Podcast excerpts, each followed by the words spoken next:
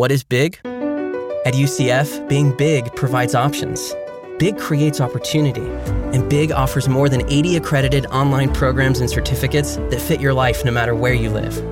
Ranked as one of the nation's top 15 online programs by US News and World Report, UCF Online is more than just convenient, it's life changing. To apply or search for degrees, visit ucf.edu/online.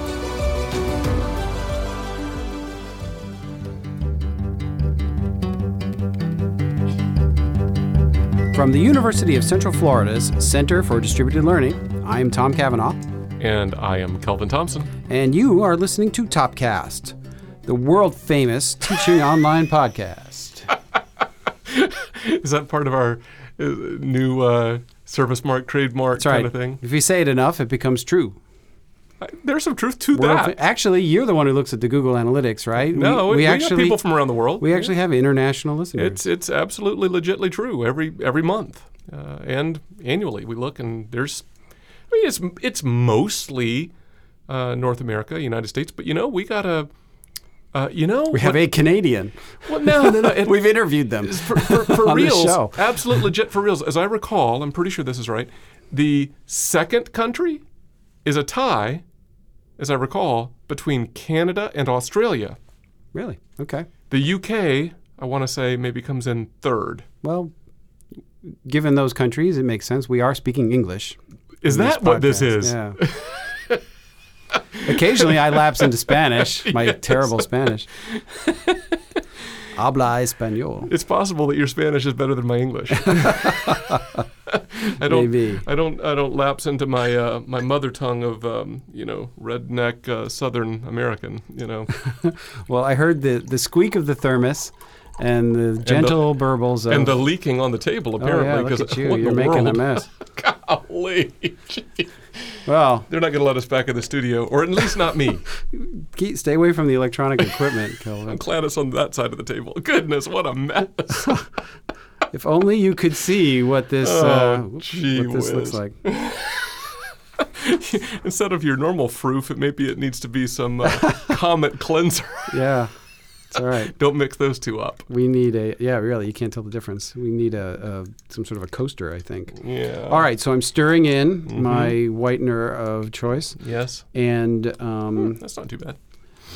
I assume you have chosen this coffee for a reason. I always choose coffee for a reason, Tom. Uh, yes, today's coffee, I might uh, point out, is a single origin ka'u from Hawaii's local buzz coffee on the big island of Hawaii. And as a note, while a lot of folks are familiar with Kona coffee, a lot of brand recognition there, Ka'u is from another coffee growing region on the same island with its own regional characteristics. This specific coffee was brought back from a family trip by our UCF colleague Jacob Bates. Uh, thank you, Jacob. Jacob visited the Paradise Meadows Orchard and Bee Farm that grows, roasts, and distributes this Ka'u Hawaii's local Buzz Estate coffee. And Jacob selected a dark roast for us to brew and enjoy. Cool. well, again- thank you, Jacob. I remember watching his trip from afar on social media mm-hmm. while he traveled around Hawaii Yeah. and hung out on the beach and ate cool foods and Probably macadamia nuts and probably. pineapple. So this is good. It is um it is a little strong. Yeah, and Yeah, it's the dark, dark roast, roast. yeah. hmm Uh, so apart from the pun on the caffeine buzz, some folks look for for coffee. Not me. I, I just like the coffee. I thought that the coffee from this actively engaged buzzing farm, which also produces honey, macadamia nuts, and other products and distributes throughout the islands and online, was very appropriate for today's episode. So you said the coffee was good. Yeah. How was the connection, Tom? Well, I get it. I get it because of how you set it up. I'm trying. Yeah, it's an Redeeming my actively kung engaged farm. So we are, yeah, we are going to talk a little bit about um, about engagement Mm-hmm. online, and uh, you know how to how to have en- an engaged online experience, Mm-hmm. um, and uh, that's cool. I get it. So I at least got it. That's better than not getting it. That's better than not getting it. And there's That's right. days I worry about you not getting it. you know? But True. hey, so it's it's something. Yeah. Well, uh, maybe we should clue in the rest of our listeners here yes. about why this is uh, thematically correct. Mm-hmm. So, Kelvin, um, during the 2018 OLC Accelerate Conference, you Yeah, I did. had the opportunity to interview the presenters of one of their best in track sessions. Mm-hmm. Uh, you spoke with Dr. Tanya Means, Yep. who is currently at the University of Nebraska, where she is director of the Teaching and Learning Center in the College of Business, and who we've known for a long time, Yep. back when she used to be a Florida resident. That's right. and Dr. Meredith Bergeron, Mm-hmm. who is from Franciscan Missionaries of Our Lady University, where she serves as Director of Educational Technology. Mm-hmm. They were recognized for the best session in the research track for, quote, measuring online graduate student connectedness and engagement activities that impact completion rates. Unquote. Unquote. Uh, so your conversation focused on a line of inquiry that they had about online program engagement, um, which they are now conducting. Yep. So that those that topic is one that I think everybody listening to this is is probably interested in. Yeah, I think so. Yeah, for sure. We uh, we talk a little bit about engagement broadly, uh, and of course, I think most of us, uh, folks who would listen to this podcast, probably focus a little bit more on uh, online course engagement, but their specific emphasis is on program engagement. So. Uh, we'll talk about both of those things, but that is their particular in- interest. Okay. Well, now through the magic of podcast time travel, here is your conversation with Meredith and Tanya. Hey, Tanya and Meredith, so good to have you on Topcast. Welcome. Glad you could do this. Thank you very much for having us. We're Yeah. glad to be here. Yes, thank you for having us. We're going to talk about a topic that I personally hear a whole lot about. I bet a lot of our listeners do because it's so important in our online teaching and learning world. Uh, and you guys have uh, been presenting on uh, a very zoomed in version of this topic here at the OLC Accelerate Conference. But the idea of online student engagement. Online student engagement. So let me just throw this real broad question out to you guys. Why I said it's a it's a big deal to like all of our instructional designer, online faculty, online learning leader, audience members. Why is online student engagement such a big deal? I think it's a big deal because it's hard to measure. And hard to define.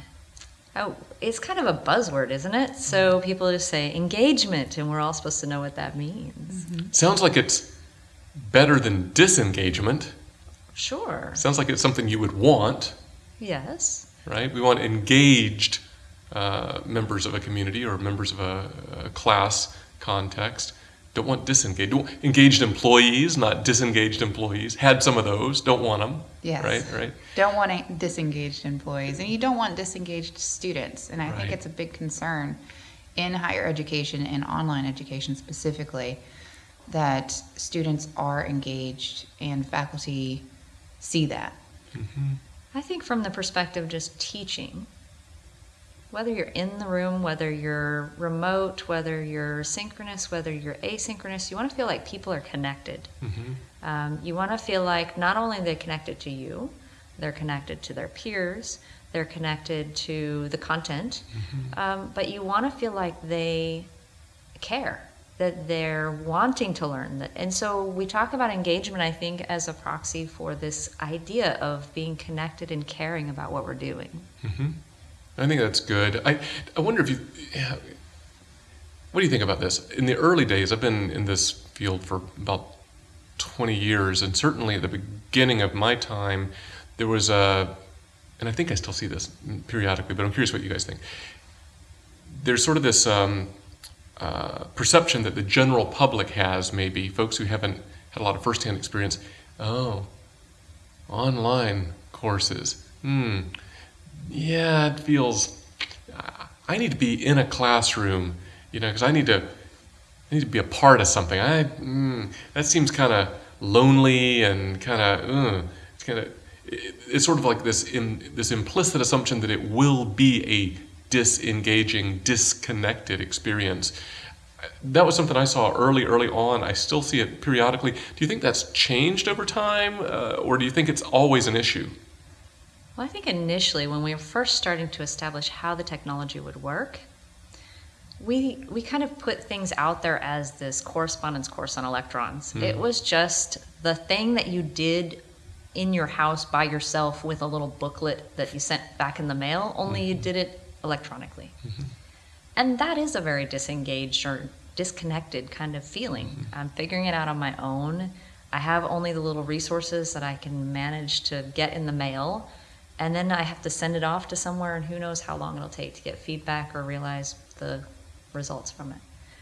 But then I think as we started realizing that technology can do more, mm-hmm. I think we started incrementing what we could do. And to the point where I think now, as faculty, as they get more accustomed or um, comfortable, familiar with what can happen online, that's now coming back into the classroom experience as well. So we see mm-hmm. people who are just saying, this needs to be an engaged experience. It needs to be an active experience. It needs to be something that doesn't just have you sit while I broadcast something to you, but mm-hmm. has you doing something. Mm-hmm. I have a colleague who used to quip, "Hey, you want to see distance education? Go look at the back row of that large lecture hall. There's some distance education for Exactly. you, you know, physically and transactionally, right?" And uh, what would be some examples uh, to put you on the spot here, uh, Tanya and Meredith? Uh, what would be some examples of those technology innovations that have then uh, affected the way that we conceptualize and practice engagement? I think you should share about your experience in the doctoral program. Sure. I recently completed the EDD program at the University of Florida in educational technology. Congratulations. Thank you. And the program. Dr. Meredith. Dr. Meredith, that's right. I am. Um, the program was very centered on the community of inquiry.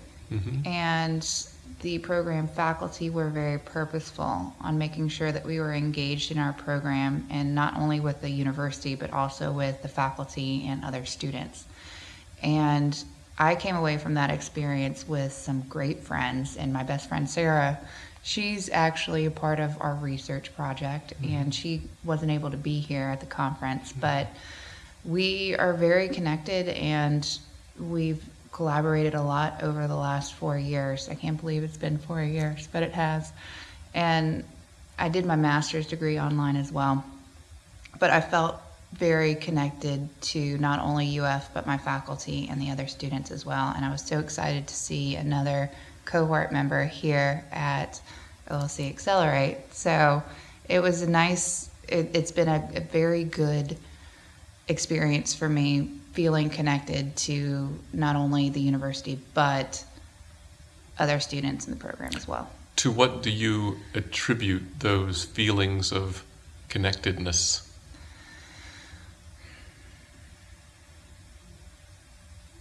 I think it's the way that the program was structured and that they made sure that we took our courses together. We mm-hmm. had a online platform that we used for networking with just the other students, so mm-hmm. that made a big difference as well.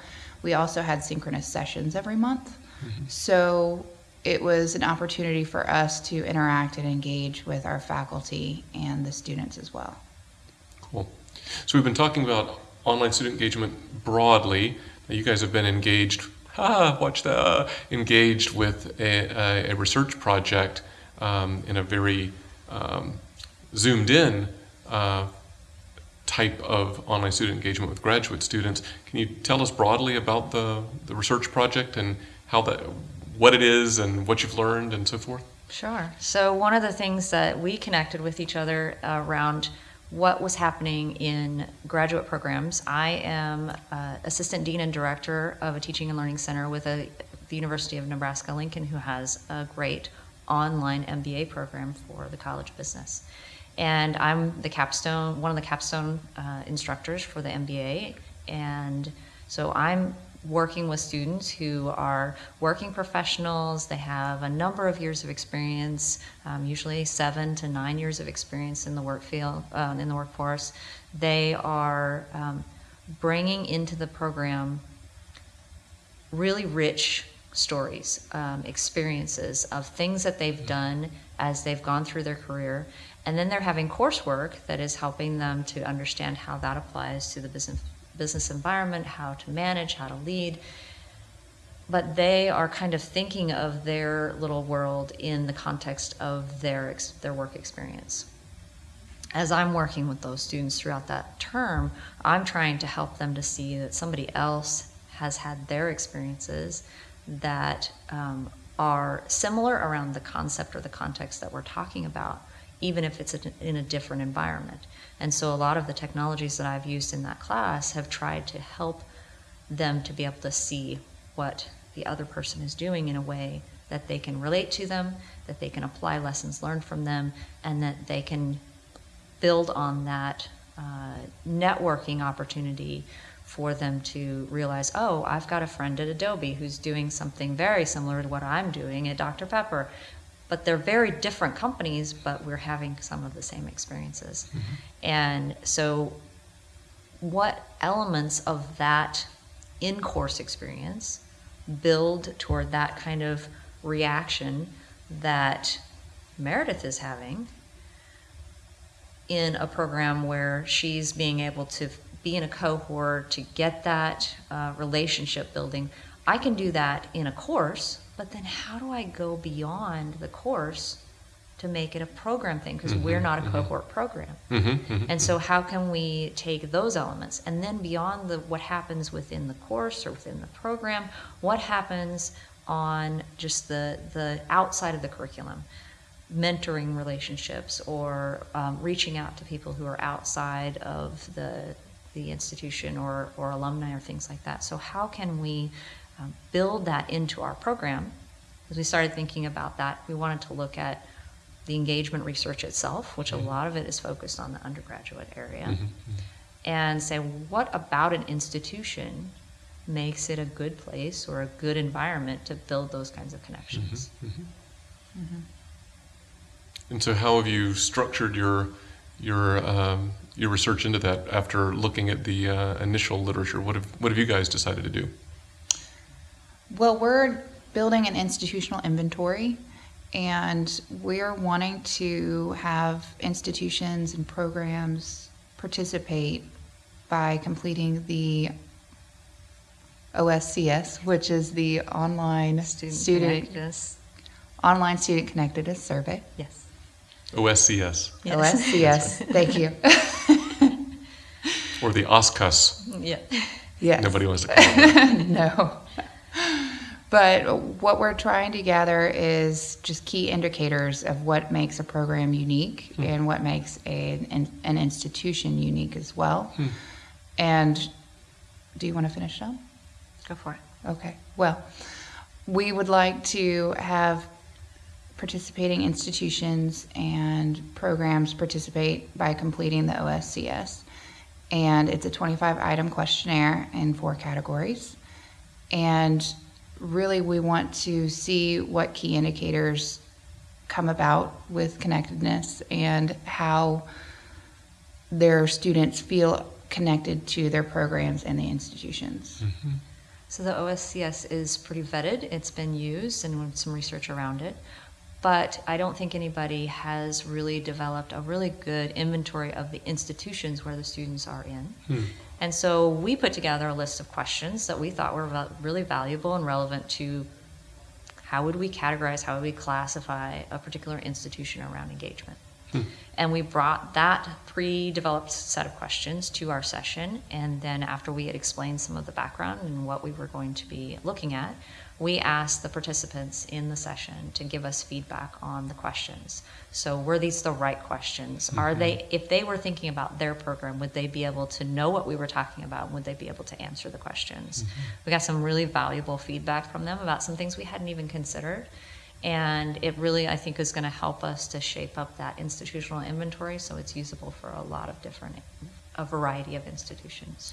So, let me see if I get this right, and please correct me if I'm wrong. So individual students will complete the OSCS, but you're providing um, some categorical structure around um, institutions at which, for lack of a better term, buckets of students uh, will complete that, and so that you can get to the point of of looking for some patterns, some relationships between institution characteristics and um, uh, response patterns on the OSCS. Is that That's more or less right? Yes. So where are you? So it sounds like you're you're, you're doing some. Uh, there's the OSCS. Okay, here's what we think. Kind of, we're going out here and talking to the community and kind of uh, getting res- some responses. So what's your next? So what's your next step from here? Well, we had a good set of people who attended the session, but it's still, still probably not broad enough. Mm-hmm. So we'll tweak the inventory a little bit to match up with the feedback that we got from mm-hmm. those people. And then what we'd like to do is send the survey out for some more input, make sure that, that that's measuring what we think it's going to measure.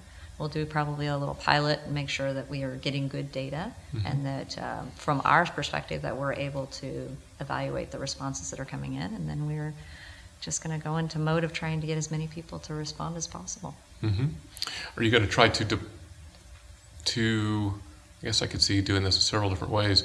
Are you going to try to coordinate uh, survey implementation um, through institutions, by institution, um, and or are you going to just kind of cost, cast a very wide net for as many online students wherever as possible to complete their thing? How are you? What's your So we'll thought? focus on institutions that um, are willing to complete the inventory. Mm-hmm. And then when they complete the inventory, we'll give them a customized um, link to Mm-hmm. the surveys, the OSCS, so, uh, SCS, OSCS. Too many letters. Uh, So that when they, we get that data back, we can tie it directly to the Mm, institution. Okay, right, right, right. Sure. Gotcha. So, what do you think your timeline is? You think um, in the next year? What, do you, what, do you, what, do you, what are you hoping to uh, get accomplished by when? I, I think we're hoping to accomplish this within the next year. We've been actively working towards it for almost eight to 10 months, maybe Yeah, now. about that. Things take time. Yeah. It does. It takes some time, but we did get really good feedback yesterday, and we at our session, and we have a lot of faculty and programs that are interested in joining us. What do you think the, the big hook is here? What's the what's the I don't know, pick a metaphor. What's the promised land? What's the what's the hoped for eventual uh, payoff here? I mean, I got my speculations, but what is it that keeping you going, going uh, down this line of inquiry? What do you what are you thinking that you're going to add to the field? What you're going to learn in this process? From my perspective, I'd like to know, given the um, environment that I'm in, hmm given the type of students that I have and the needs that they have, what are some good practices that I can attempt to implement? Um, there's so many different ways that you can work on engagement. Um, I can focus on it on uh, at the instructional design level. Mhm. I can focus on it at the faculty level. Mhm. I can focus on it at the ins- uh, programming level or the college level or the institute. There's so many different Yep. ways that we can approach this problem that in some ways, if we don't have some guidance, we could spend a lot of time spinning our wheels and not really knowing if we're getting anywhere. hmm And so my hope is that we can come out of this with some recommendations or some suggested paths to take. At each of those levels, you Yes. think? hmm That's awesome.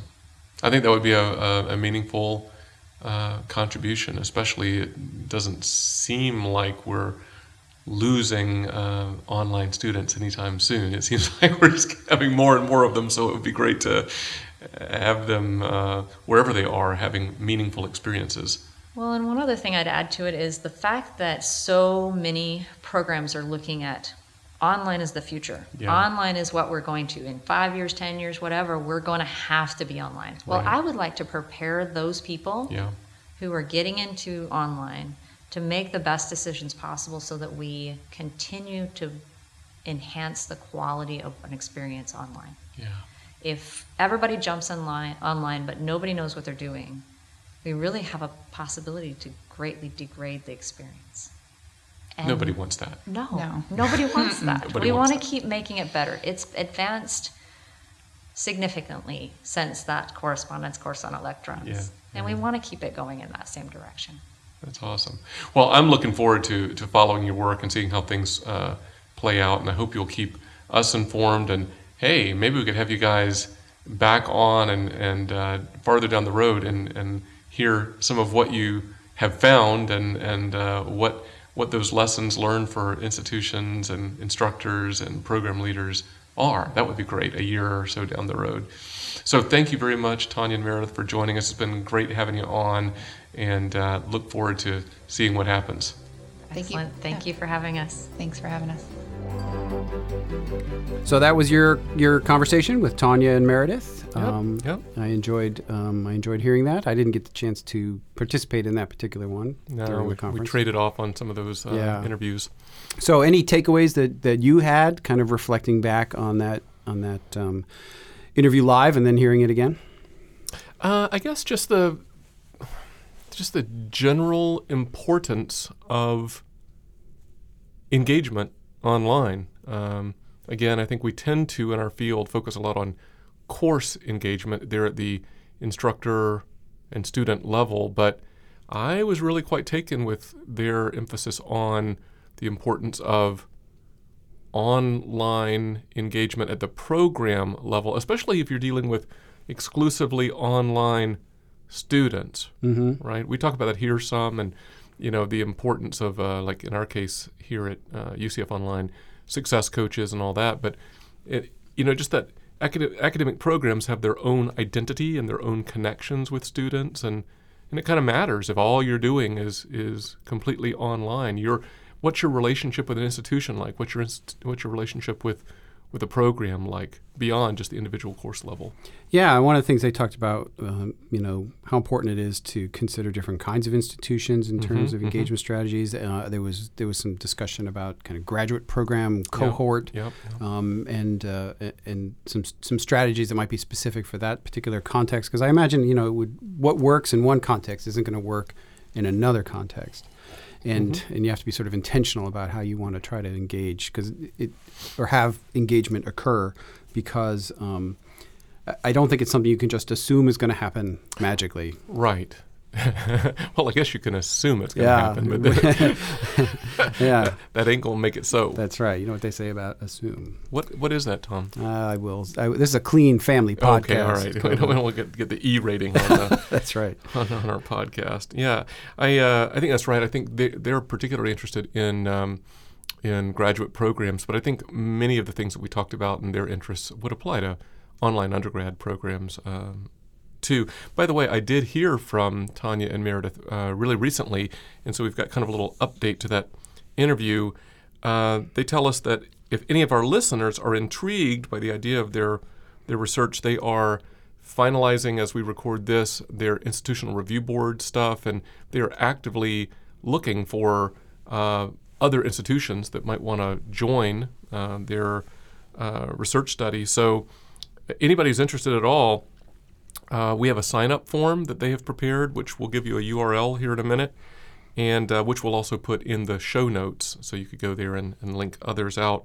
Uh, but if you fill out the sign up form, they will follow up with more information about how to get involved in their study. So here is the sign up form. We made a little bit.ly uh, link for it. So uh, bit.ly, B-I-T dot L-Y slash topcast, you know how to spell that, I hope, underscore grad study. bit.ly slash topcast underscore grad study, all lowercase, no spaces. Cool. Well, hopefully um, everybody goes out and helps them out. So, shall shall I try to um, kind of put a bow on it? Put a put a bow on it, Tom. Okay. It'll be pretty. We'll put a bow on this plane that we're landing. We'll mix the metaphors we always use. So, for the students who have online only experiences with their institutions, quote unquote, engagement is mm-hmm. even more important than it is for students just taking the occasional fully online course. Mm-hmm. I mean, that sort of stands to reason, I mm-hmm. guess. Engagement might affect motivation, persistence, performance, and completion rates. So, we should all work to better engage with our exclusively online students. yeah, yeah, I would I would agree with that. That is that is true. Cool.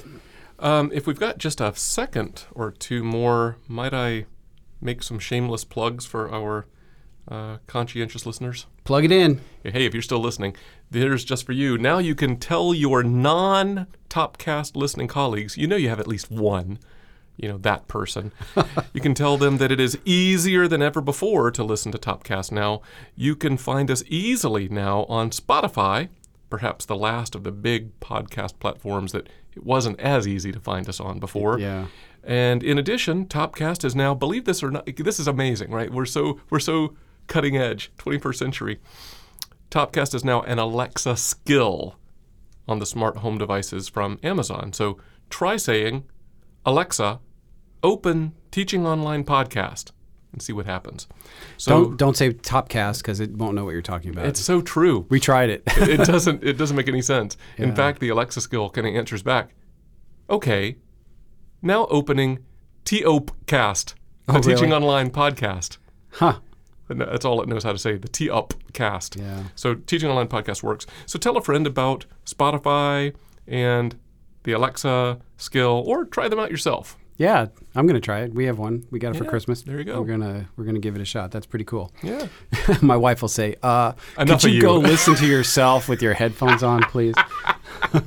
I think it's really cool. Yeah. It makes it sound smarter when it comes from one of those devices because it says smart home device right on That's it. right. It's a skill. Yeah. That's right. Maybe that's a good place to end. Uh, probably so. so until next time, for Topcast, I'm Tom. I'm Kelvin. See ya.